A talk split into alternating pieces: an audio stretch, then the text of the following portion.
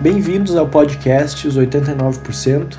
Eu sou o Guilherme Tanaka do Insight e aqui a gente explora insights e como que eles surgem e também como diferentes perspectivas e expertises nos ajudam a tomar melhores decisões tanto na nossa vida quanto em nossos projetos. Esse episódio ele é da série especial do Know How. O Know How ele foi uma, uma série de cinco lives e a gente reuniu um timaço de profissionais de diferentes expertises para a gente mapear as principais mudanças e os impactos da pandemia para tomadores de decisão. O primeiro encontro foi sobre tendências e perspectivas para o mercado.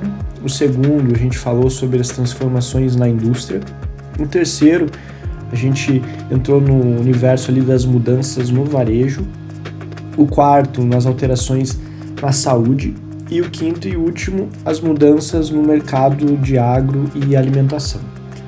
Aqui, quando a gente fala de tomador de decisão, né, para a gente, a gente não está falando só de CEOs, mas desde os pequenos empreendedores até executivos né, de grandes empresas. Que agora todos têm uma coisa em comum, que são os mesmos cenários de incertezas. Então, nosso objetivo no know-how não foi adivinhar o futuro nem criar projeções. A intenção foi mapear juntos o que já mudou com a pandemia, porque de qualquer forma, né, decisões ainda precisam ser tomadas e elas têm consequências e vão definir o futuro das empresas, independente do tamanho. E se você quiser baixar gratuitamente o report que foi gerado com os destaques e os insights da, das lives do Know-How, entra em in-site.cc e lá está disponível abertamente. Esse podcast tem um apoio da produtora de áudio Jamute.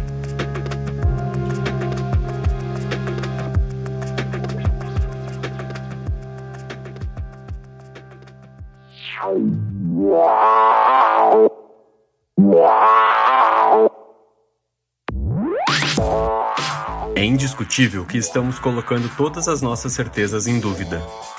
No momento como este, ficou ainda mais difícil decidir o que fazer, como fazer, quando fazer. Mas você sabe. É claro que você sabe. Ainda mais depois de tanto tempo. Você é a pessoa ideal para ter todas as respostas. Afinal, você faz isso desde o começo. Como duvidar das suas certezas? Por mais natural que isso pareça, deixou de ser uma verdade absoluta não existem mais donos da verdade. Agora é hora de parar, para continuar em frente ainda mais forte. É hora de repensar, mudar atitudes, rever conceitos, aprender novamente ou até começar do zero. É claro, decisões ainda precisam ser tomadas, mas mais do que isso, precisam ser transformadas. São nesses momentos que a gente busca o novo e cria o incrível. Pensando nisso, o Insight mais Sebrae criaram o evento Now How, para ajudar você a colocar no mundo projetos compatíveis com o agora. Afinal, estamos sempre prontos para aprender, mesmo acreditando que já vimos de tudo.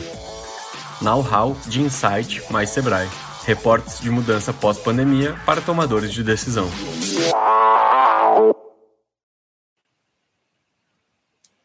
Sejam todos bem-vindos ao Know-how. Está aqui começando. Então, esse evento que foi criado para ajudar vocês que estão assistindo aí, todo mundo, a tomar decisões melhores né, nesse momento de muitas incertezas que todo mundo está passando. E, e, a gente sabe que, que essas decisões que vão ser tomadas agora, elas vão ter consequências, né? É, e a gente espera que sejam positivas. Então a intenção aqui é que essas informações, a gente vai ter um papo de convidados de alto nível, que essas informações ajudem a tomar decisões que sejam bem sucedidas, né? Então, até antes de começar, eu queria pedir para você, se, é, copia o link aqui do YouTube, manda essa live também para quem poderia se beneficiar, quem precisa se adaptar, quem precisa tomar decisões importantes, e a gente vai começar. Eu sou o Guilherme Tanaka, sou do Insight, e o Insight, falando um pouco do, do Insight, é uma consultoria de inovação, né? A gente tem ajudado várias empresas a colocar no mundo projetos que são inovadores e principalmente compatíveis com o tempo que a gente vive, né? A gente acredita que a gente precisa de formas novas de trabalhar, principalmente que a gente consiga entregar soluções inovadoras em curto tempo, né? Porque a gente está com muitas mudanças. E a pandemia só acelerou isso e a gente precisa se adaptar. E o know-how foi baseado nos pilares da metodologia que o Insight usa para entender cenários complexos e para colocar no mundo projetos inovadores. Né? A gente tem uma missão aqui que é em uma hora que é um tempo é, que passa rápido, então é legal a gente aproveitar para mapear as principais mudanças no varejo. Né? Para isso, a gente tem um time aqui de, de grandes é, profissionais, diferentes expertises, e além do papo que a gente vai estar tá tendo aqui, é, você que está assistindo, acho que é legal também ter essa troca, você poder escrever aí no chat é, que as mudanças que você tem percebido também nos negócios aí de vocês, para a gente ter uma visão mais geral, né, também mais completa. É, então, se quiser, já vai se apresentando, vai falando qual que é o seu negócio, qual que é a sua empresa. E a gente está aqui com o Sebrae, né? O Know-how é, é uma iniciativa junto com o Sebrae. E para fazer acontecer, a gente também teve apoio da SOAT da Ambiência. E eu queria dizer que esse é o terceiro encontro, né? a gente começou na segunda, é, e esse aqui é o terceiro encontro de varejo, a gente vai até sexta-feira, sempre às 5 da tarde, e amanhã a gente vai falar de mudanças na saúde e sexta em agroalimentos. Todos os insights que a gente está levantando aqui, a gente vai juntar tudo para vocês poderem usar e, e baixar depois para quem fez inscrição no Simpla. Então, eu queria chamar a Marcela aqui, é, do Sebrae, a gente está muito feliz de fazer essa parceria, então seja bem-vinda, Marcela. Aí. Oi, gente, boa tarde. Chegamos aí ao terceiro dia de know-how. É, né, os dois primeiros dias já foram incríveis, tenho certeza que Hoje não vai ser diferente disso. Quero agradecer a participação do pessoal, reforçar para quem está chegando, é, deixa seu nome, da onde, qual cidade que vocês estão falando. Para a gente é, é super importante também saber o alcance que as nossas lives estão tendo. Aproveitem para compartilhar também o link com os contatos, com, com os colegas, enfim, com todo mundo que vocês acreditam que precisa estar aqui com a gente. E também não esqueçam de compartilhar um pouco das experiências de vocês é, nesse período pandêmico que a gente tem vivido, porque é super importante e, e, todas essas percepções que vocês trazem também farão parte do report, tá bom? Então, não quero me alongar, porque você, eu vou deixar aqui também o link a, da nossa comunidade digital aqui no chat. Entrem lá na comunidade, que muito desse conteúdo também vai estar sendo compartilhado lá na comunidade, tá bom? Então, e vamos em frente? Beleza, vamos chamar aqui os convidados. Hoje a gente está com, com um timaço aqui, é, a gente está com a Tiziana, que é da partner aqui no Paraná da Startse. E Startse é uma escola de negócios né, da nova economia, tem um papel aí super fundamental em educação empreendedora.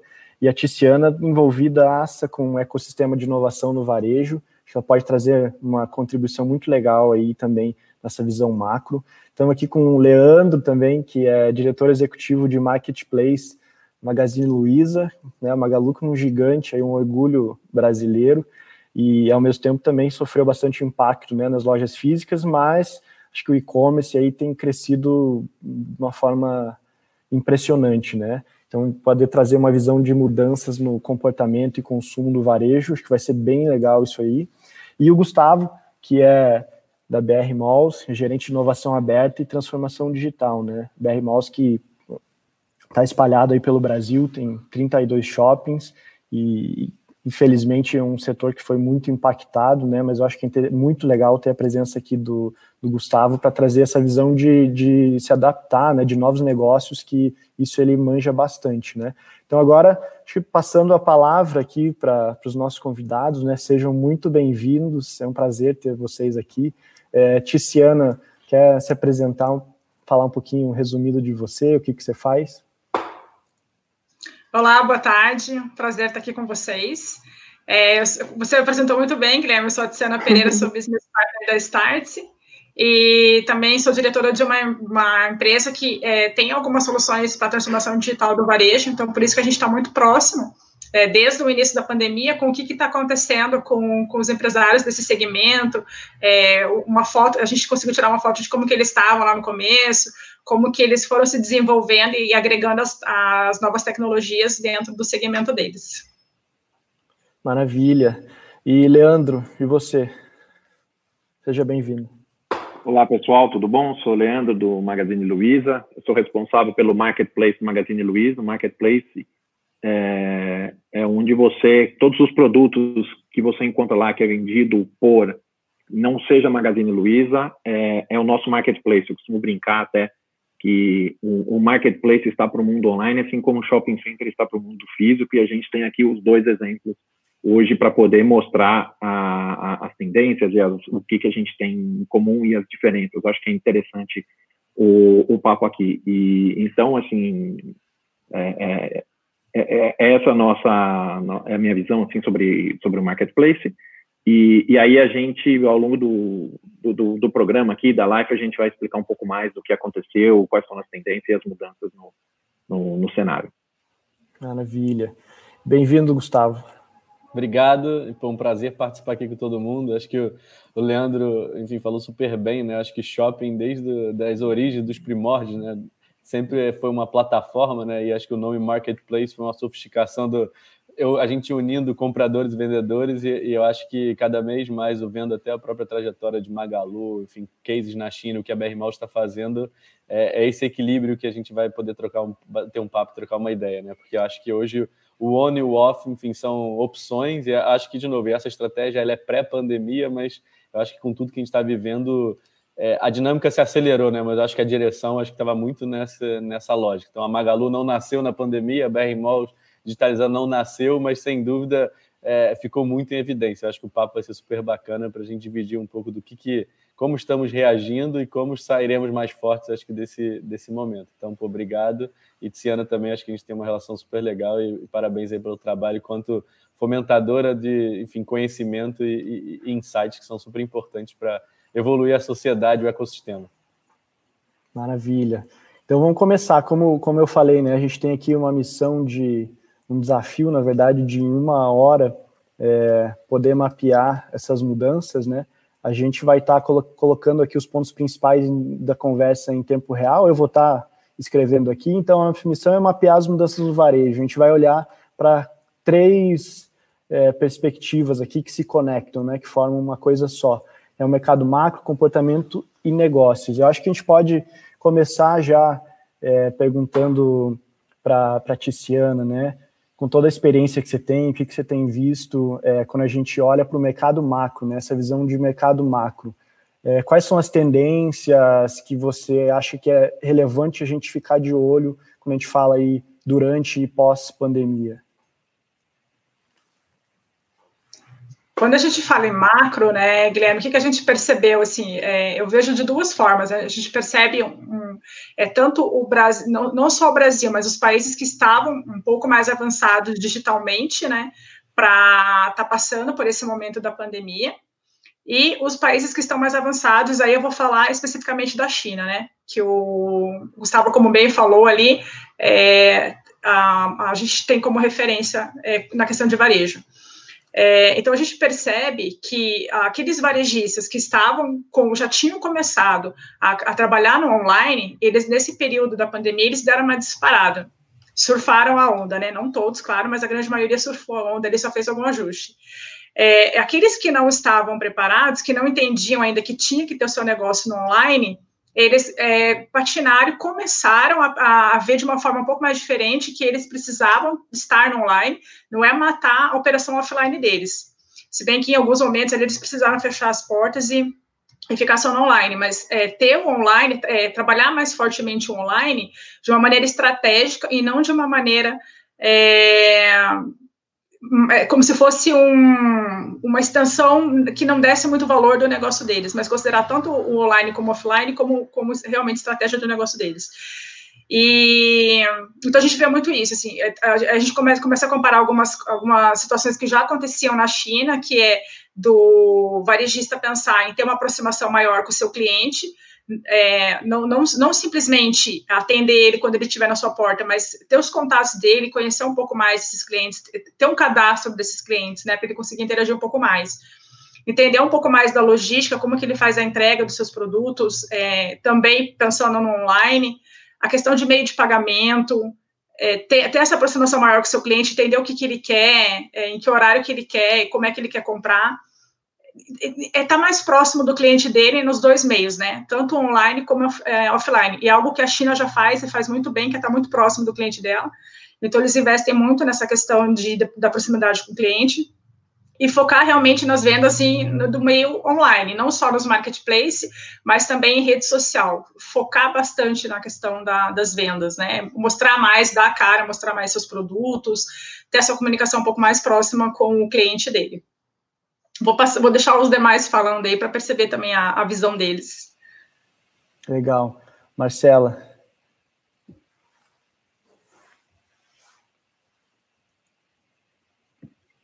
Eu esqueço Sim. do microfone toda vez. Vamos lá, seguindo. É, a gente tem visto também, e aí quero aproveitar, puxar o, o Leandro, bastante mudança né, do, do, de comportamento do consumidor nesse cenário.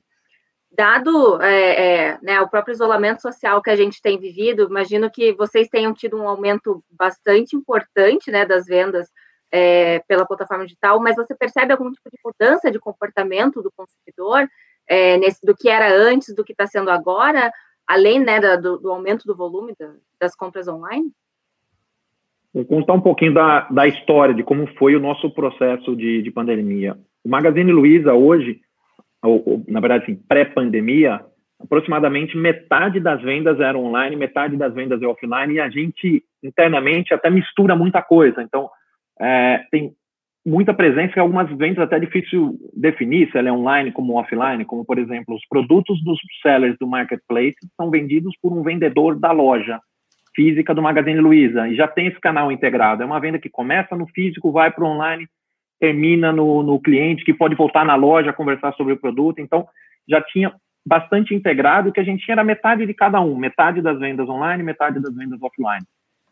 Quando começou o processo de pandemia, todas as lojas foram fechadas, são mais de mil lojas, são aproximadamente 20 mil pessoas, todas entraram de férias, até mesmo antes de sair a medida provisória, para entender o que estava acontecendo. Então, nesse momento, foi para 100% de venda é, digital. E, e aí a gente percebeu que, no primeiro momento, ela diminuiu e depois cresceu bastante as vendas digitais. A gente divulgou os números é, do, de, do, no mês passado, de, de maio, na verdade, o que a gente viu foi aproximadamente a venda, digital, a venda digital ela multiplicou por três, enquanto a venda online, a, a venda das lojas físicas praticamente zeraram.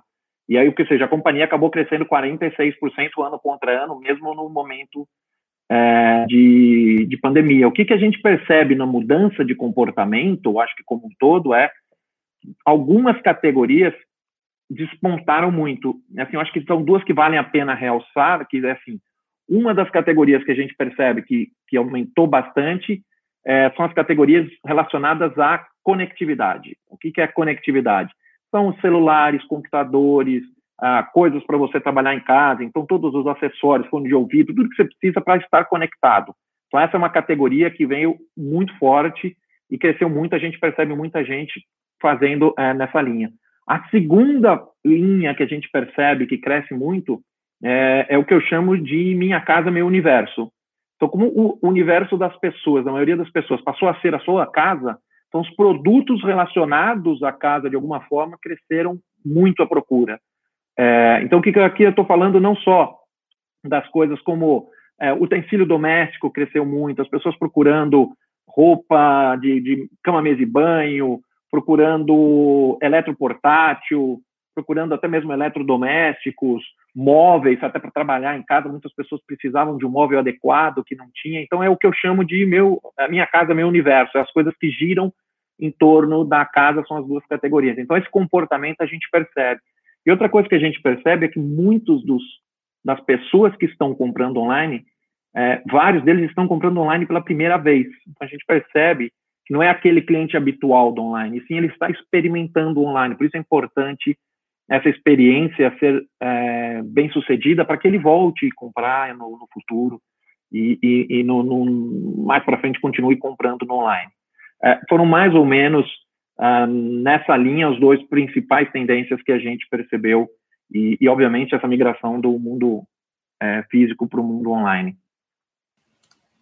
Oh, maravilha. É, e aí, eu acho que isso também leva para a gente pensar daí nos negócios, né? Como é que você já traz a, umas mudanças de comportamento que naturalmente, assim como a Tiziana trouxe tendências ali de mercado macro, nos negócios acho que a gente pode perguntar aí para o Gustavo, né? Que, está nessa posição aí de super impactado, ao mesmo tempo que desde antes, né, da pandemia, sua função já era, acho que, buscar novos negócios, ter essa visão de conexão com, com outras empresas, até startups, inovação aberta e transformação digital. E aí, Gustavo, é, o que, que você vê que as empresas e, e até vocês, né, BR Malls, têm feito na prática para se adaptar a essas mudanças? É, e aí, o Guilherme, acho que pegando é, sem, sem repetir, mas reforçando os pontos, tanto que a Tiziana comentou, o próprio Leandro também, aqui a gente com, com efeito plataforma, né? Porque no final do dia a gente está conseguindo, e aí acho que é um pouco do papel do marketplace, mas a gente, plataforma física, né? Assim como tem Magalu no nosso shopping, a gente tem outros, sei lá, mil marcas, enfim, várias mil marcas é, acontecendo, é, e, e, no Brasil a penetração do, do online, né, pré-pandemia, sempre foi na casa ali dos 5%, ou algo ali arredondando por baixo, e o exemplo aí que a, que a Tiziana comentou da China, né, a gente até como BR Mall esteve na, na China no ano passado para ver um pouco o que estava acontecendo, lá como referência você tinha uma, uma, uma penetração aí de 30%, e isso era um super case mundo e tudo mais. É, então, quando você vê tudo isso acontecendo, é, a gente com uma visão de plataforma, assim, um, um, business que era totalmente offline, mas com uma estratégia direcionada para o lado online, é, a gente viu uma, uma evolução e uma, uma mudança né, de comportamento dos dois lados, né? seja no lado do lojista, né, que é o seller, seja do lado do consumidor. Aí, sem, de novo, chover uma olhada, essas categorias aí que o Leandro comentou, de fato se destacaram, né, porque o comportamento do consumidor ele ele, ele não ele é igual, né, independente do canal, mas tiveram vários novos entrantes na visão é, online.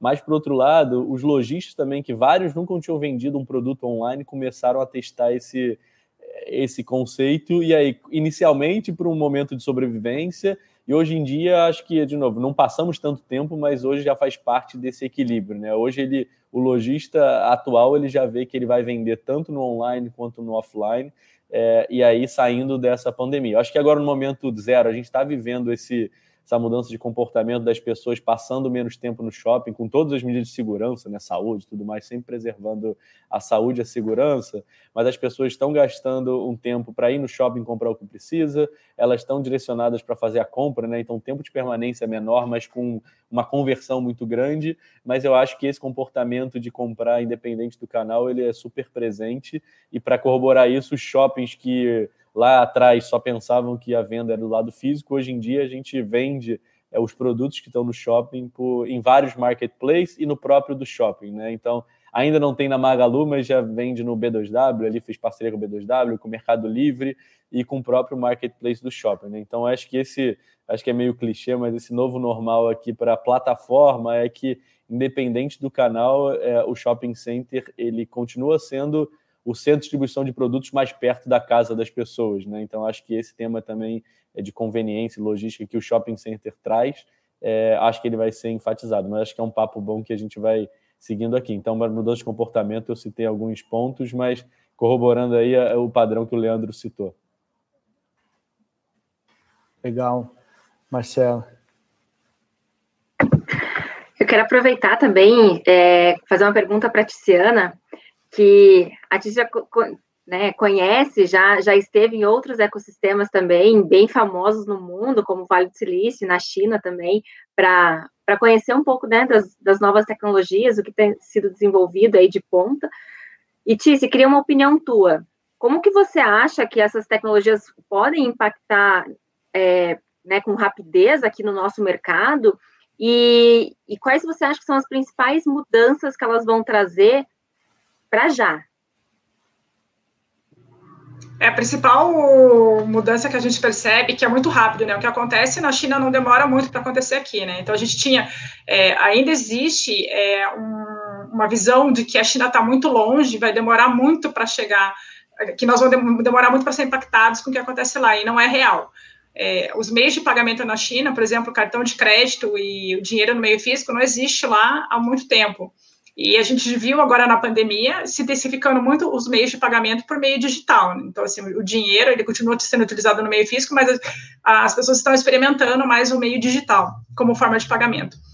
A questão de logística também, né? Então, assim, o, esses pequenos comerciantes não usavam muito o, o, o aplicativo de delivery para fazer entrega, então eles estão descobrindo que dá para utilizar esse aplicativo de, de entrega. E criando outras plataformas, outras formas de fazer a entrega que não seja pelo meio do, do aplicativo, né, até para baratear para eles ali. Realidade virtual aumentada é, é, é uma tecnologia que a gente vê também que está tá vindo muito forte aqui para o Brasil. Então, a gente tem aí algumas empresas que estão é, desenvolvendo soluções que você tem uma experiência fantástica para fazer compras no meio é, de realidade virtual aumentada. Então, a gente, como cliente, você tem a a, o sentimento pleno de que você está realmente naquele ambiente físico que você costumava ir e você consegue fazer as compras de uma forma mais é, amigável. O uso de drone também, que está sendo testado, estava sendo testado há muito tempo na, na China lá, então eles estão até intensificando esses testes para que a gente consiga utilizar isso aqui no Brasil também como forma de entrega.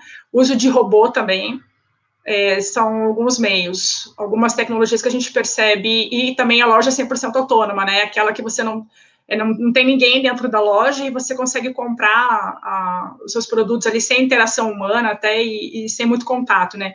Que quer queira ou não, a gente, eu, eu, ve, eu vejo muito particularmente isso como uma tendência, né? Como foi falado, acho que no primeiro dia da, do know-how, o, a, a, gente tá, vai, vai, vai ser o nosso normal ter medo de sair de casa e ter medo de com quem você vai se encontrar, com quem, onde você vai tocar para você não poder se contaminar, né? Então essas lojas autônomas também é, ajudam nesse processo aí de que minimize é, esse medo que a gente tem de poder se contaminar. Não, muito bom, perfeito.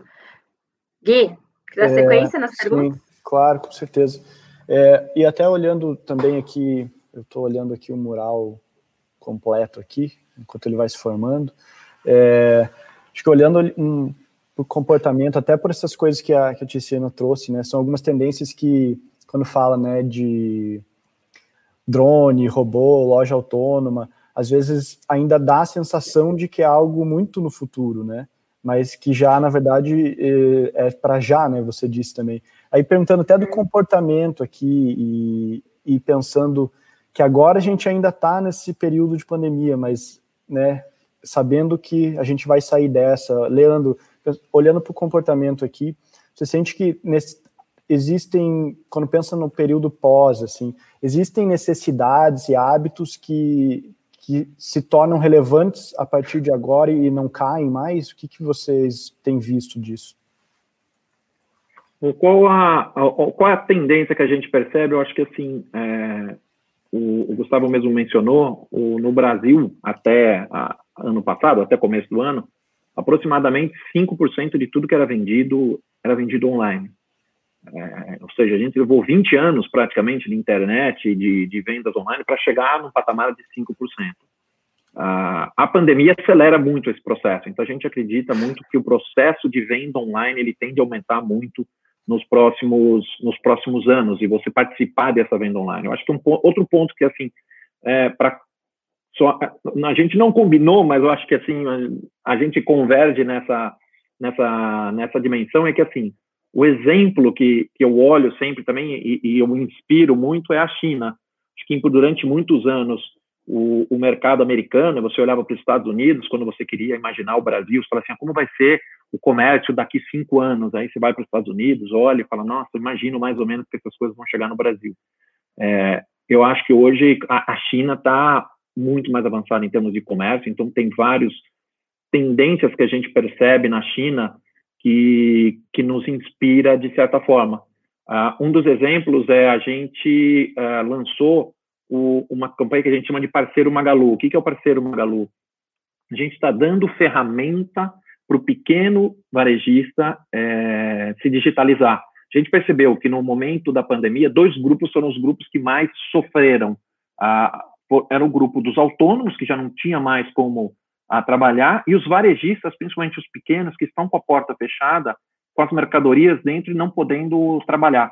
Então, o que a gente fez, lançou o projeto, que é o parceiro Magalu, tanto para pessoa física como para pessoa jurídica, vou falar mais o de pessoa jurídica.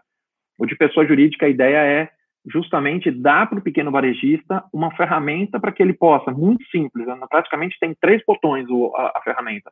Um botão para você cadastrar o produto, um botão para você emitir a nota fiscal, o terceiro botão para você imprimir uma etiqueta e, e já está com a etiqueta pra, paga dos Correios para levar isso na agência dos Correios e vender para todo o Brasil. E, e isso, isso permite que os pequenos varejistas comecem a entrar no mundo online. E se a gente olhar hoje no mundo online, a gente estima que tem uns 60 mil varejistas que vendem online é, no Brasil hoje. É, mas quando a gente olha para o mundo offline, a gente tem aproximadamente 6 milhões de CNPJs de varejo vendendo online. Tem restaurantes, tem pequenos mercados, mas são milhões de varejistas.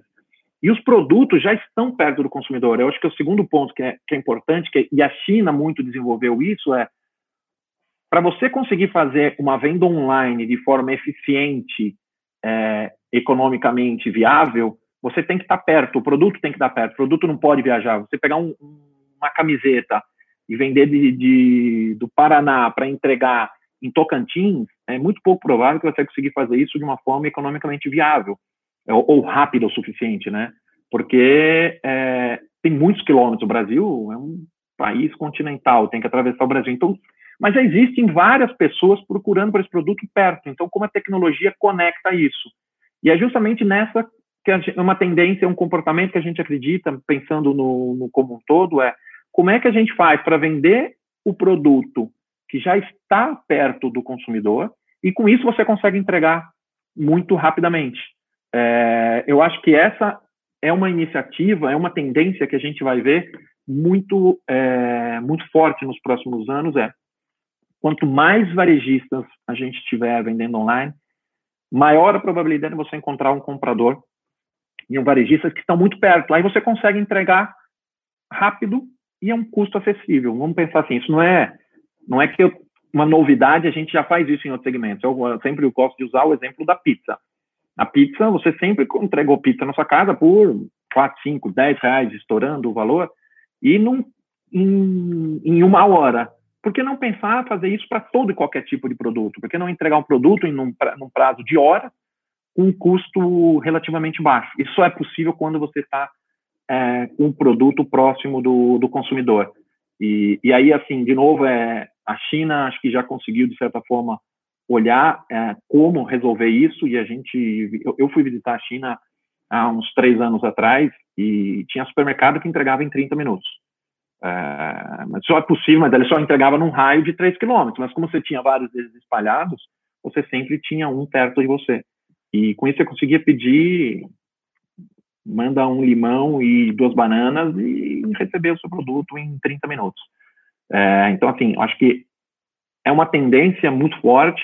Eu acho que o comportamento também muda muito do, das pessoas começarem a comprar mais e mais produtos é, de, de forma online, digital. Assim, é um online, o digital. A questão é, uma, uma hora a interface é digital, tem um mundo físico conectando, Acho que essa, esse conceito de digital e, e, e físico, eles se misturam muito. É, e, e, esse comportamento eu vejo muito forte uh, para os próximos anos, como é que você faz para mais categorias se tornarem viável é, nos próximos nos próximos anos até. Acho que talvez aqui, se a gente usar a própria pessoal assim, quantos de vocês se imaginavam comprando supermercado online, não escolhendo o seu próprio alimento, porque acho que tem um pouco dessa barreira, e eu faço essa pergunta: quantos de vocês compraram supermercado online nos últimos três meses? Vai ver que a grande maioria aqui comprou algum produto dessa natureza, que era algo que não se pensava em alguns anos atrás. Não, perfeito, Leandro. E até isso que você trouxe está muito alinhado com, com algo que a gente conversou ontem mesmo, que era o Dia da Indústria, mas a gente falou muito dessa importância de trabalhar com parceiros, criar uma rede, criar um ecossistema, e aqui novamente a gente vê isso realmente com uma tendência cada vez mais forte para diferentes setores, né? Então, você criar realmente essa rede forte é, é essencial, né, nesses novos cenários. Maravilha. Eu quero aproveitar agora e puxar um pouco o, uma pergunta para o Gustavo também, é, porque a gente tem visto a preocupação de muitos empresários que têm um negócio que está diretamente vinculado ao espaço físico e que, né, consequentemente, está é, é, tá muito ligado aos shoppings. E aí aqui a gente tem visto isso acontecendo muito com hubs de inovação, com coworkings, com até estabelecimentos de, de hotelaria e tudo mais. E eu queria, Gustavo, que você contasse para a gente um pouco o que, que vocês têm pensado é, para né, fortalecer a, a, não só a marca, mas, enfim, o negócio como um todo, nesse período que estar no espaço físico não é possível. E se você puder dar uma dica também para quem é, tem um negócio que depende dessa experiência presencial, para se fortalecer nesse período de isolamento? Não, Marcela, perfeito. E aqui acho que o que a gente fez, né? No final do dia, o shopping center é um tema físico, né? E sem dúvida o shopping center existe porque os nossos lojistas estão lá. E, e, e já pegando pré-pandemia, tudo acontecia offline, né? Mas rapidamente, quando isso aconteceu, né? A primeira coisa, enfim, com enfim, medidas governamentais, etc., foi os shoppings fecharem, super natural.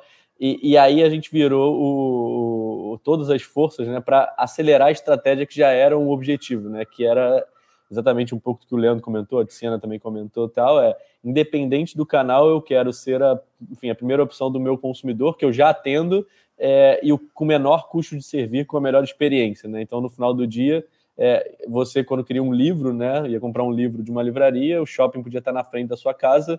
Se você pedisse pelo seu canal digital, enfim, online, esse livro sairia de um centro de distribuição, de algum lugar longe, que ia viajar de caminhão, avião, sei lá, uhum. qualquer transporte ou vários transportes para chegar na sua casa a um tempo que não te agradaria, a um custo de servir que seria inviável, enfim, seria muito caro. Então, no final do dia, a gente tá, virou os shoppings para ser o centro de distribuição mais perto da casa das pessoas que a gente já atende, né? Então, a, área de influência que a gente já atende. E indo para o efeito prático, a gente rodou drive-thrus em todos os nossos shoppings, né, para permitir que, seguindo as leis e, e, enfim, todas as medidas de segurança, que o nosso lojista continuasse vendendo. A gente contratou fotógrafos, né, e tirou foto dos produtos para os lojistas. Eles publicaram no nossos marketplace e também a gente viabilizou que ele publicasse Mercado Livre, enfim, B2W agora a gente está publicando. A gente deu ferramentas para eles venderem pelo WhatsApp, né? Então, assim, cara, fala com o seu cliente, usa a ferramenta do WhatsApp que eu entrego para você, né? A gente faz horários de corte para retirar o produto enquanto os shoppings estão fechados, né? Eu acho que agora, quando o shopping abre, muita coisa é, facilita, mas quando o shopping estava fechado, tinha horários de corte e a gente vendeu bastante pelo WhatsApp, né? Foram mais de 100 mil pedidos em um mês é, que isso aconteceu, muito pelo WhatsApp, marketplaces, venda direta, etc., mas que a gente fez é, esse negócio acontecer. Né? Então, acho que esse é um pouco das ações que a gente tomou, mas que eles vieram para ficar. Né? Então, acho que o consumidor está com preferências líquidas, né? que ele quer comprar independente do canal, ele quer escolher a opção de retirar, e como a gente todo mundo comentou, a gente vai passar por isso, mas independente do momento que a gente vai viver, é, essa pandemia deixou, é, enfim, marcas, né, acho que no final do dia positivas para a indústria evoluir. Sem dúvida, várias marcas negativas, enfim, para a humanidade, etc. Mas assim, o varejo como um todo ele se adaptou e evoluiu e muito lojista que nem imaginava, né? Quando a gente conversava de publicar um produto online, um marketplace, ele falava não, para que isso? Não preciso e tal. E hoje em dia todo mundo viu que foi a, a solução de novo. Ainda não ganhou o jogo, né? Porque acho que a, o equilíbrio entre o online e o offline ainda tem uma uma longo caminho para seguir, mas sem dúvida eles saíram do patamar de zero e começaram a, a performar e a vender. Né? Então, acho que essa educação por necessidade né, de toda a indústria, e a BR Malls fez drive-thru, é, retirada motoqueiro, tiramos foto para as pessoas, demos ferramentas, porque no final do dia acho que o lojista que vende o produto e a gente tem que só estimular e viabilizar esse negócio acontecer. Né? Então acho que esse é um pouco das dicas e, e, e o que aconteceu na prática é, no shopping center. Quero só aproveitar antes da gente passar para a próxima, que a Sueli fez uma pergunta aqui no chat, mas que eu também me pergunto e acho que um monte de gente se pergunta. Se vocês acham que depois que acabar a quarentena, e aí quero que os três respondam, se a gente vai ter uma volta em massa das pessoas para os shoppings, para as lojas, para sair um pouco né, dessa, desse isolamento. Como vocês acham que vai ser essa volta? até começando aqui, mas enfim, acho que compartilhando aqui com o Leandro e Tiziana para comentar, é, existem várias, até todo mundo já recebeu uma foto de Paris voltando, fila na China, na Zara, tem várias, enfim, aí não estou falando fake news, mas é, notícias virais, é, que assim, as pessoas têm uma. Então, de novo, e aí eu, como pessoa física, né? Todo mundo vive um, uma ansiedade de convívio social, etc., mas está todo mundo muito consciente que o comportamento ele foi impactado, né? Porque ele durou mais de 20 dias, sem, e virou um hábito, né? Esse formato. Mas a gente tem certeza que assim é, a gente vai passar por isso.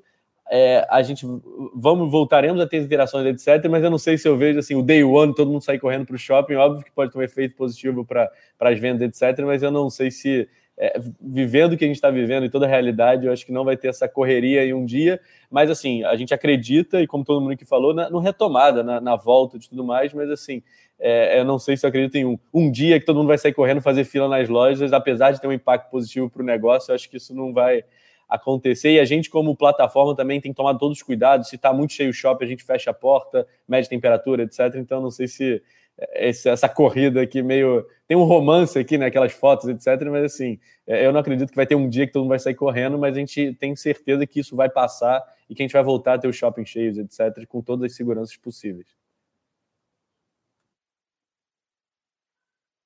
Bom, deixa eu. Uh, acho que assim, essa talvez é a pergunta mais difícil de ser respondida, que é o que a gente internamente chama de qual será o novo normal. E é, é, é muito difícil entender como será esse comportamento e onde ele vai estabilizar. A gente usa muito referência a outros países que já passaram por isso. Aí agora a China de novo, mas é muito mais porque a China já está dois, três meses ah, na frente em relação à pandemia, mesmo na Europa. Acho que o, o que a gente percebe é as pessoas não, não saem de uma vez, exatamente as coisas vão voltando aos poucos, ela vai gradual, ela começa a mudança, as pessoas testam, ainda um pouco receosa, muda um pouco o comportamento, coisas que antes eram absolutamente normal deixam de ser, é, e, e, até no padrão de consumo. Então, não é uma resposta muito fácil de responder. Quem souber essa está dois passos na frente dos demais, mas é, é muito difícil entender onde vai acabar esse comportamento no, no novo normal. Mas a gente o tempo todo está tentando entender é, o que vai acontecer. O que a gente percebe muito forte é é, a questão digital aparecendo mais forte, seja ela no pagamento, seja ela no, no, no na, na, compra, etc. Se você pensar você, é, qual foi a última vez que você pagou alguma coisa em dinheiro? Até as pessoas ficam aquele, né, toca no dinheiro, não toca no dinheiro,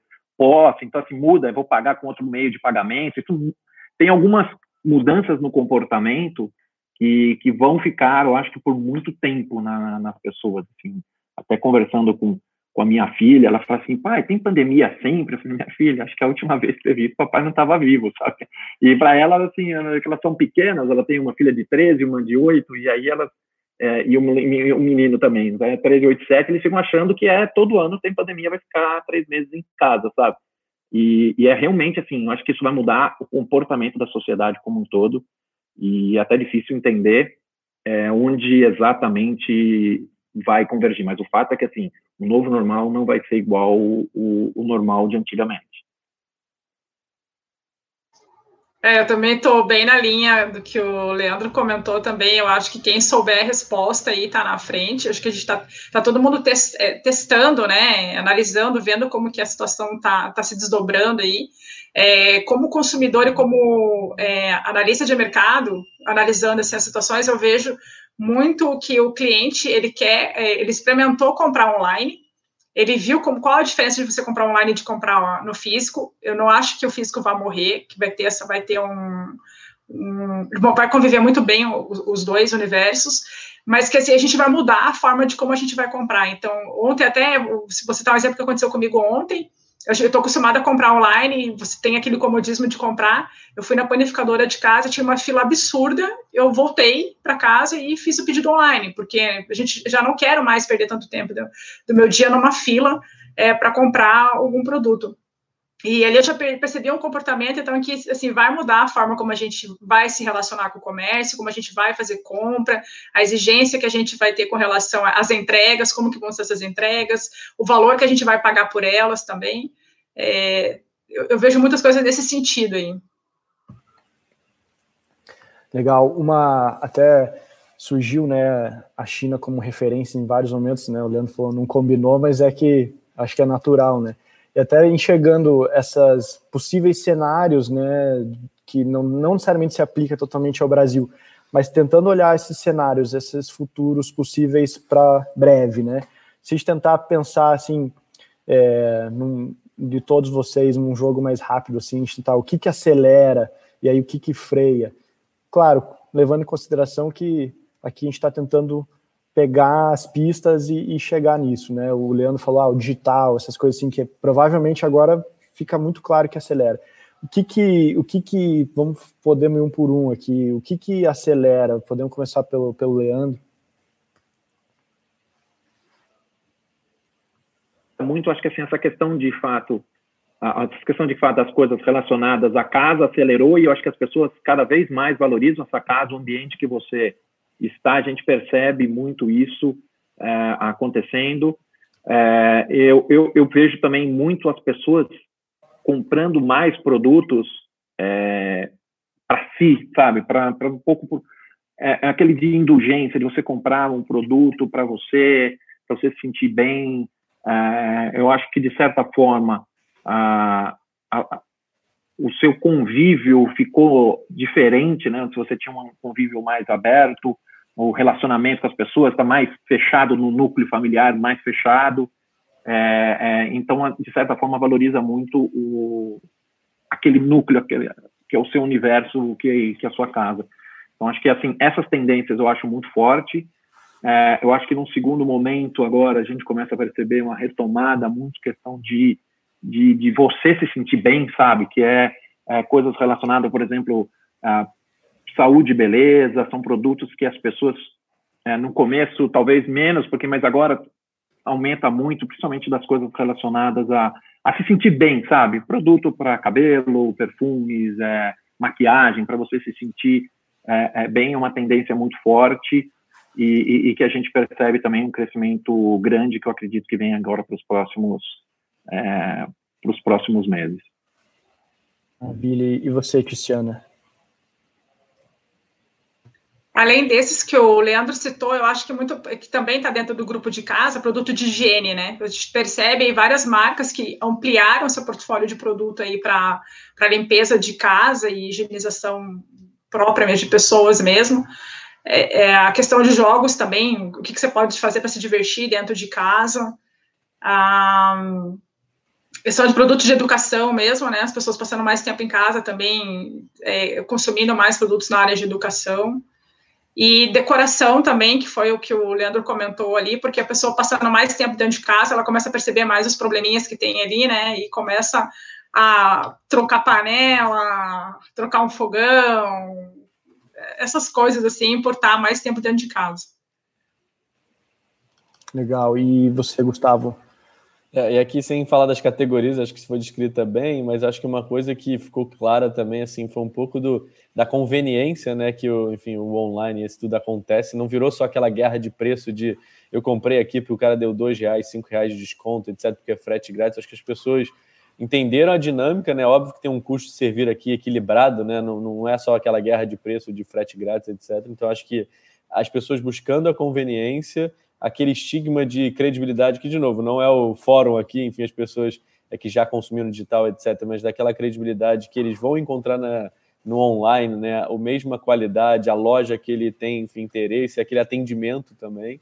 E do lado do offline também, os vendedores das lojas físicas conseguindo vender online, então ajudando pelo WhatsApp as pessoas a, a tirarem dúvida, etc. Então, a, eu acho que a tem, grande tendência é essa estabilização da omnicanalidade, né? E não só para a entrega do produto, mas para a interação e para a conversão da venda, né? Porque eu acho que o Leandro deve conhecer bem daquela canibalização entre o vendedor da loja física, sei lá, dois, três anos atrás, falava que o cara da loja falava que era ruim comprar online, porque no final ele, o online era o maior concorrente do vendedor da loja, não era o, o, o, o cara do lado, né? Então eu acho que isso, definitivamente, acho que essa pandemia veio para acabar com essa com essa, essa sombra e que todo mundo junto vai, a soma das partes vai ser maior que as unidades separadas. Né? Então acho que esse é é grande finding, de novo, do que a gente já tem vivido. E são muitos agentes nesse negócio: é o consumidor, é o proprietário da loja, é a grande marca, é o vendedor local, é o entregador, é a dinâmica da, enfim, da logística, etc., e das plataformas. Né? Então, acho que todo mundo aí saiu mais pró-ecossistema do que é, pró-rivalidade que eu acho que era um passado. E, de novo, não que não era saudável, mas ainda tinha um silo de canal muito presente. Né? Então, acho que para mim, sem falar das categorias que todo mundo já falou, acho que eu vejo da dinâmica desse ecossistema todo. Legal. E se a gente for tentar pensar assim, o que freia, é, o que diminui esse ritmo, o que, que vocês acham? E podemos começar pelo Leandro. Percebe algumas categorias é, diminui um pouco a, a, a, procura, mas é muito mais porque diminui a demanda. Então, por exemplo, é, uma categoria que a gente percebe uma retração é a categoria automotiva. Para você imaginar quantas vezes você está utilizando o carro, então, assim, aí você está usando menos carro, está usando menos pneus, está usando menos é, coisas relacionadas a, a, ao automotivo, uma categoria que, que de certa forma, a, sofre um pouco nesse momento, mas provavelmente isso é temporário, porque a hora que as coisas vão voltando, você volta a utilizar tudo isso. Eu acho que talvez é a categoria que mais é, a gente percebe um, um, uma retração, e é uma retração até pela demanda, as pessoas estão procurando muito menos coisas relacionadas a, a, a essa categoria. Então, eu acho que talvez é, é para mim, a mais é, marcante. Assim, as outras todas crescem, mas crescem num ritmo menor. A que eu tinha mencionado primeiro, elas crescem num ritmo muito superior. Legal. E você, Tiziana? Aí, esse, o, que, o, que, eu percebo que, que, tem, que, tem, uma retração pode ter maior, daí não tem nem muito a ver com a questão do, do varejo, é a questão da construção civil. Então, eu vejo essa, essas questões assim, do, dos, é, dos, escritórios, é, isso vai ter um baque muito grande, né? Como é que vão ficar aqueles grandes escritórios que as empresas tinham, colocavam suas equipes inteiras ali, como, como que vai ficar isso pós pós a gente sair desse enclausuramento que a gente está, né? Será que todo mundo volta para aquelas estruturas? É, como é que ficam essas salas comerciais? Eu, eu, eu, vejo muito isso, sabe? É uma questão, eu tô, tô, muito de olho nisso, assim, como é que vai se transformar esse, esse mercado, esse segmento? Legal, você, Gustavo. É, e aqui nos shoppings hoje, até que reabriram e tudo mais, acho que ainda não reabriu o cinema, ainda não reabriu ali a própria praça com várias restrições, então, assim, de novo, não é porque é um negócio que vai ser retraído, mas no momento de redução de aglomeração e tudo que está acontecendo, por não ser um bem é, ali de utilidade, inicialmente, né, que era de utilidade, etc., mas geral, são coisas que ainda não reabriram. Então, são temas que estão sendo impactados pelo contexto e ainda, mesmo com os shoppings reabertos, esse ainda não está, enfim, reaberto. Até um valet parking também, alguns shoppings que era aquele serviço adicional, ainda não pode usar tal. Então, no, no caso do shopping físico, né, com toda essa omnicanalidade, etc., ainda tem esse tema de experiência e tudo mais, que eu acho que esse é uma retração pela pandemia que a gente está vivendo. Eu não acho que é até uma tendência né, de experiência, etc. Eu acho que isso ninguém nega, mas o, a, essa, essa live experience, né, que seja um cinema, um teatro, etc., ele está até proibido, enfim, tá, tem tá, suas restrições. Então, acho que esses aí, é, trazendo um contexto novo, acho que esse aí é meio. É, é, é fruto do contexto tá, que está acontecendo. Até vou aproveitar o gancho que o Gustavo falou. A gente está bem alinhado aqui hoje, todo mundo. Mas eu queria até perguntar para vocês em relação à experiência, né? A gente fala muito isso que a gente chama era da experiência do cliente, e o varejo traz isso muito forte, porque é aquele relacionamento direto com o consumidor. É, como manter essa experiência nessa situação de venda online, de algo de um distanciamento já, mas como você utilizar a experiência como, às vezes, uma estratégia de, de engajamento desses consumidores, ou até para você não perder clientes. Gustavo, se quiser começar, já que você puxou o tema também.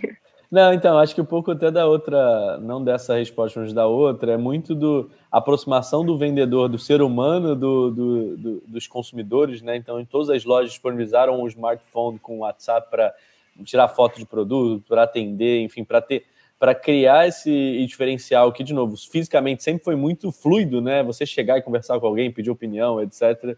É, então a gente vê as lojas de eletrônico, por exemplo, vendendo geladeira e, e televisão online por ser uma necessidade, todo mundo está olhando para casa, mas muito confiando que tem um vendedor do outro lado acontecendo. E eu acho que a experiência ele vai além do, do tema só do que algumas pessoas definem experiência como aquele uau, algo que você não esperava novo. Na verdade, é o que você não esperava, mas que já era conhecido, né? Receber o produto em até um dia, um custo de servir acessível e o produto vir do jeito que você esperava, né? Então, acho que eu vejo esse, essa experiência bem no, no grau de simplicidade é, é, importante, mas hoje a gente tem priorizado muito essa experiência, né? Da conveniência, do atendimento e da conveniência desse negócio tudo acontecer dado que todo mundo está sofrendo muito por várias variáveis, né? Então, o cara conseguir falar com o vendedor da loja, ele conseguir comprar o produto e receber no mesmo dia, e se tiver algum problema, ele, enfim, consegue entrar em contato com alguém, né? Então, essa experiência que mistura comunicação, conveniência é, e atendimento humano, né? Eu acho que isso eu tenho visto como uma,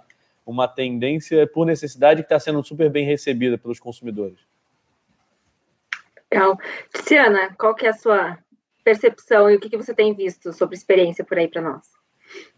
Essa aproximação também do, do, das lojas, né, dos vendedores com os clientes. Então, além de ter esse contato pelas redes sociais, é, pelo WhatsApp, é, eles também gravam muito vídeo, né, para mostrar um produto, detalhar o produto. Então, é uma aproximação muito grande do vendedor com o consumidor e é algo que até a gente, eu, não, a gente não via muito isso antes, né, dessa, dessa aproximação tão grande, assim, de você estar tá realmente oferecendo para o cliente aquela, aquela informação detalhada de um produto que ele precisava, é, a questão do, da, da, entrega, da, rapidez da entrega, que a gente ainda não tem isso tanto assim, é, por conta até da, da, estrutura que a gente não estava preparado, então acho que isso é um ponto até que tem que melhorar, então, é, essas entregas de uma forma mais rápida, mas essa questão da aproximação do vendedor com, é, com o cliente é algo que eu vi assim de uma forma bem interessante. Então, não só por mensagem, mas também a gravação dos vídeos ali para que o cliente é, entenda melhor como que faz uso daquele produto, é, como que ele pode comprar, uma explicação um pouco mais, mais ampla. Não por acaso. Contar um pouquinho, acho que do Magazine Luiza, a nossa, até uma das nossas missões, assim, quando a gente olha do ponto de vista estratégico, a gente quer transformar a empresa, que é uma empresa de varejo tradicional, numa plataforma digital com pontos físicos e calor humano. É, é muito difícil é, você reproduzir todo o calor humano quando você está numa experiência digital. Acho que a, a, são mais de 1.100 lojas que a gente tem na, espalhado pelo Brasil e quando você está ali no, na, na, na, loja é muito mais humano, né? Ele é totalmente humano, mas você consegue transparecer mais isso.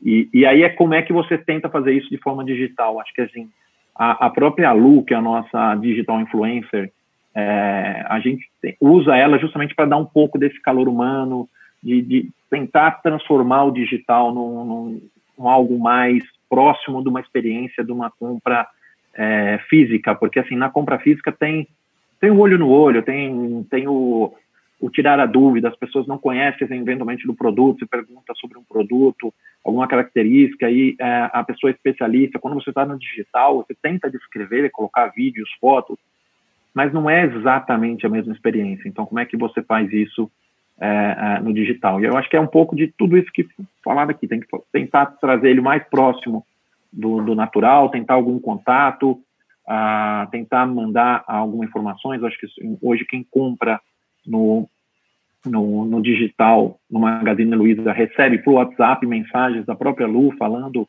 olha, o produto já saiu da loja, o produto já está a caminho de entrega, o produto foi entregue, espero que você aproveite, coisas que tentam transformar a experiência mais próxima da experiência digital. No final de contas, nós somos, é, nós somos seres humanos e gostamos desse contato, né? Eu acho que e o brasileiro, em particular, é até mais social, talvez, que a média da, da população mundial, né? Então, a gente vê todas as redes sociais, em geral, no Brasil, vai ter uma adesão muito mais rápida e intensa do que em outros, em outros países.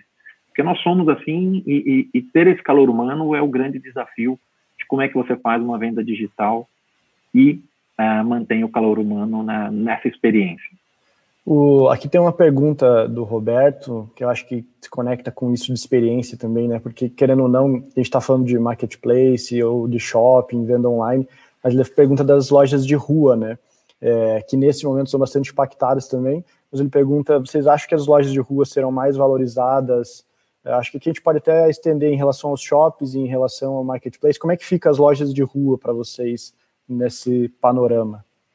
É, não sei quem quiser começar pode, pode falar aí. Posso, eu posso começar? Eu acho que assim, o, o parceiro Magalu, quando a gente criou o parceiro Magalu, a gente estava justamente pensando nas lojas é, da rua, de rua, de lojas que estão ali com as portas fechadas naquele momento. Obviamente funciona para shopping center também, mas a, a, quando a gente se inspirou, quando a gente está falando, são 5 milhões de varejistas, quase todos eles, ou a grande maioria deles, estão é, nas ruas, estão no, no interior do Brasil, estão em cidades que eventualmente nem tem shopping e, e, e tem o comércio local que você está utilizando. Então, quando a gente lança o Parceiro Magalu, nossa inspiração é justamente ajudar esse pequeno varejista, em geral, que está ali na, na, na, nas ruas, no, no comércio local, para poder vender cada vez mais. Então, é, eu acredito que ele sim continua tendo seu papel, é, de novo ali, como ele está com o produto na cidade, acho que a gente pensar ninguém melhor do que ele para entregar no seu raio de atuação, ali, um, um raio de 5, 10 quilômetros do seu local, ah, de uma forma muito acessível, muito rápida e num preço economicamente viável. Gustavo, Tiziana? É, eu percebo a mesma coisa que o Leandro falou também, e a gente tem notado muito isso, assim, de algumas lojas de rua que é, antes da pandemia não vendiam no online, passaram a vender no online e viram as vendas crescendo muito mais, que percebem aquela, aquela importância que eles têm no, no físico, até pelo contato com o cliente, pela rapidez da, da, da entrega, e para atender a, a, região ali, mas eles têm uma porta maior para conseguir estar tá vendendo para um público maior do que aquele da região onde ele estava atuando. Então, ele aumentou praticamente é, o foco de, de abrangência dele, né, de onde ele pode estar tá vendendo o seu produto.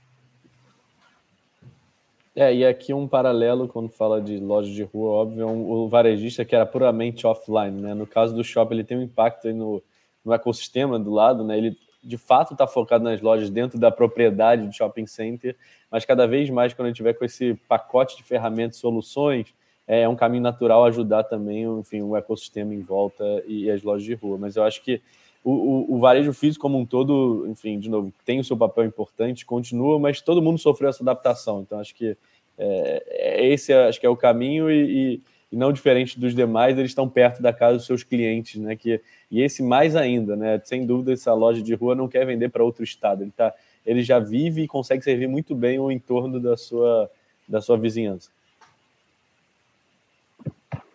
Não, maravilha. A gente já está chegando ao fim aqui da nossa live e, e eu Guilherme, a gente está com um grande desafio ao longo dessa semana de conseguir manter as conversas dentro de uma hora, porque o nível está sempre altíssimo.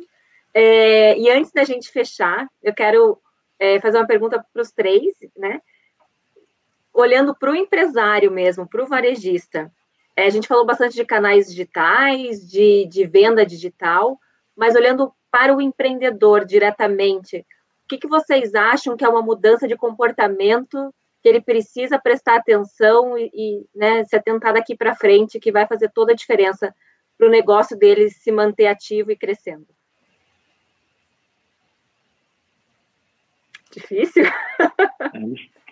Posso começar essa também? Eu acho que assim, é, o, o marketplace nada mais é do que uma plataforma onde tem dezenas de milhares de empreendedores vendendo seus produtos. E a gente tem ali naquele ambiente desde um, uma indústria vendendo seus produtos até um varejista vendendo seus produtos, todos eles convivendo dentro do ambiente. Então, assim, o que é importante aqui é o varejista precisa se digitalizar também. Eu acho que, assim, a, a, o, voltando ao, ao, exemplo do parceiro Magalu, a gente tem diversos relatos de pessoas que vendiam, que não, não são pessoas sem experiência, pessoas que já têm 30, 40 anos de comércio, que nunca tinha pensado que era possível vender online. Nunca tinha pensado que falasse, nossa, eu estou vendendo um produto por uma pessoa que não está no meu estado, está num outro estado e eu estou vendendo um produto entregando fora do meu estado ou fora da minha cidade. Assim, e não estou falando de pessoas que não entendem de varejo, são pessoas que têm 30 anos de varejo, que tinha 20, 10 anos de varejo e que naquela situação foi obrigado a acelerar esse processo, coisa que talvez fosse levar anos para começar a atuar, ele começa a perceber também que precisa se digitalizar. E aí, de novo, assim, é, é, é abandonar o, o, físico e ir para o online? É, não. O próprio Magazine Luiza acredita nos dois. Por isso que a gente tem hoje praticamente, como eu falei, pré-pandemia, metade, metade das vendas nos dois canais. A loja continua tendo seu papel, o digital continua tendo seu papel e eles se complementam. Então, assim, a, a minha recomendação para o empresário é, é, vai entender um pouquinho como funciona a digitalização, como que eu faço para digitalizar meu negócio, como que eu... E vocês vão ver que é muito mais simples do que vocês possam imaginar.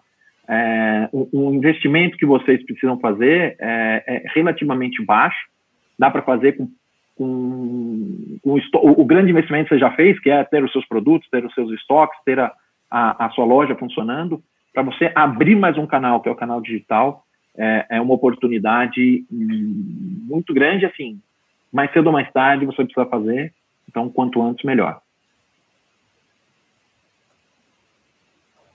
É, eu acho que o, o, grande recado é exatamente a estabilização do on e do off é o, é o, é o game winner disso tudo e, e, entenda a dinâmica que se aproxime do cliente, né? Que no final do dia, assim, você tendo o seu estoque e a conexão e relação com o cliente, tendo esses dados, entendendo o comportamento, conseguindo gerar valor para ele, eu acho que esse é o que vai acontecer. Então, entenda a dinâmica e, e veja que essa estabilização é o que vai vencer o jogo, né? Então, como shopping center também, a nosso movimento é de a soma dos fatores ser maior do que separado e não que o offline vai acabar, uma empresa de shopping fazendo parcerias com marketplace, Mercado Livre, B2W, etc., é o, maior movimento disso, né? Então, acho que entenda essa estabilização do on e do off, que é o que a gente também é, acredita.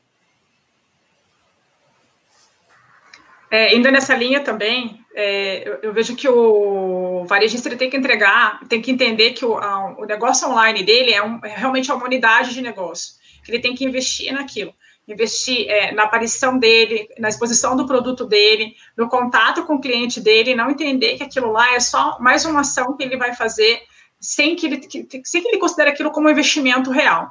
Então, que ele realmente tenha essa, essa é, estratégia de negócio de crescimento, não só nos marketplaces, como a gente tem falado, mas também nas redes sociais, e tenha essa aproximação também com o cliente dele. Então, o que eu vejo é muito mais que ele tenha realmente uma estratégia de atuação dentro desse mercado online. E não que o offline vai morrer, tá? Mas é só que tenha realmente uma, uma estratégia ali para o online. Maravilha. A gente acho que está chegando ao fim aqui. Deixar mostrar isso aqui que a gente estava levantando os pontos, né? Como a gente comentou, são os pontos principais da conversa. Acho que é, isso vai ser bem interessante. Depois a gente vai mandar para todo mundo. Então, se você não se inscreveu lá no, no Simpla, se inscreve, porque é uma forma que a gente consegue ter o seu contato para enviar isso aí.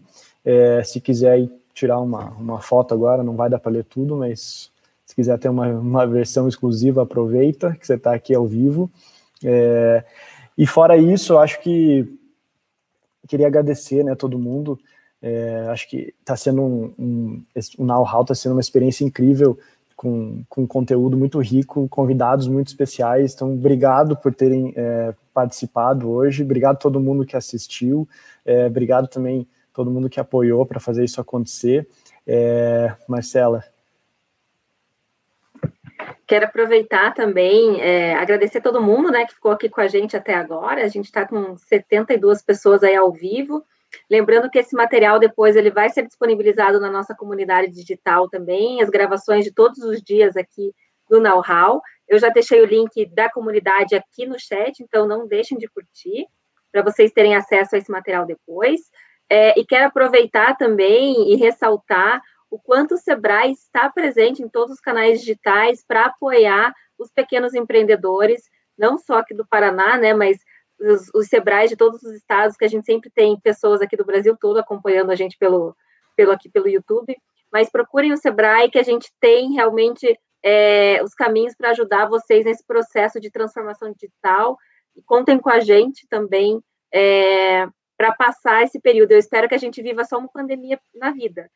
Cada geração só merece uma pandemia por vez. Mas contem com a gente, quero agradecer aí todos os nossos convidados, foi incrível todas as contribuições que vocês trouxeram. E lembrando, amanhã a gente vai falar sobre saúde, o mercado de saúde, o grande impacto aí da, da tecnologia que ele está vivendo nesse período né, louco da nossa vida. E na sexta-feira vamos falar um pouquinho do agronegócio e da indústria de alimentos também. Então, sempre às 5 horas aqui no YouTube do Sebrae Paraná. Beleza? Pessoal? Beleza, obrigado, pessoal. Muitíssimo obrigada. Espero encontrá-los em breve por aí. Isso, e até amanhã todo mundo às 5 horas, mudanças na saúde. Obrigadão. Tchau, gente, até amanhã.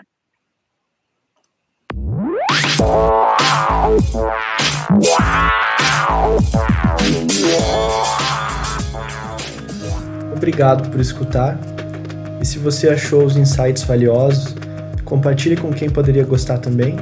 Se ficou com vontade de ouvir mais, segue o podcast, dá uma olhada nos próximos episódios dos 89%. Se quiser saber mais sobre o Insight, entre em www.in-site.cc. Obrigado mais uma vez e até os próximos episódios.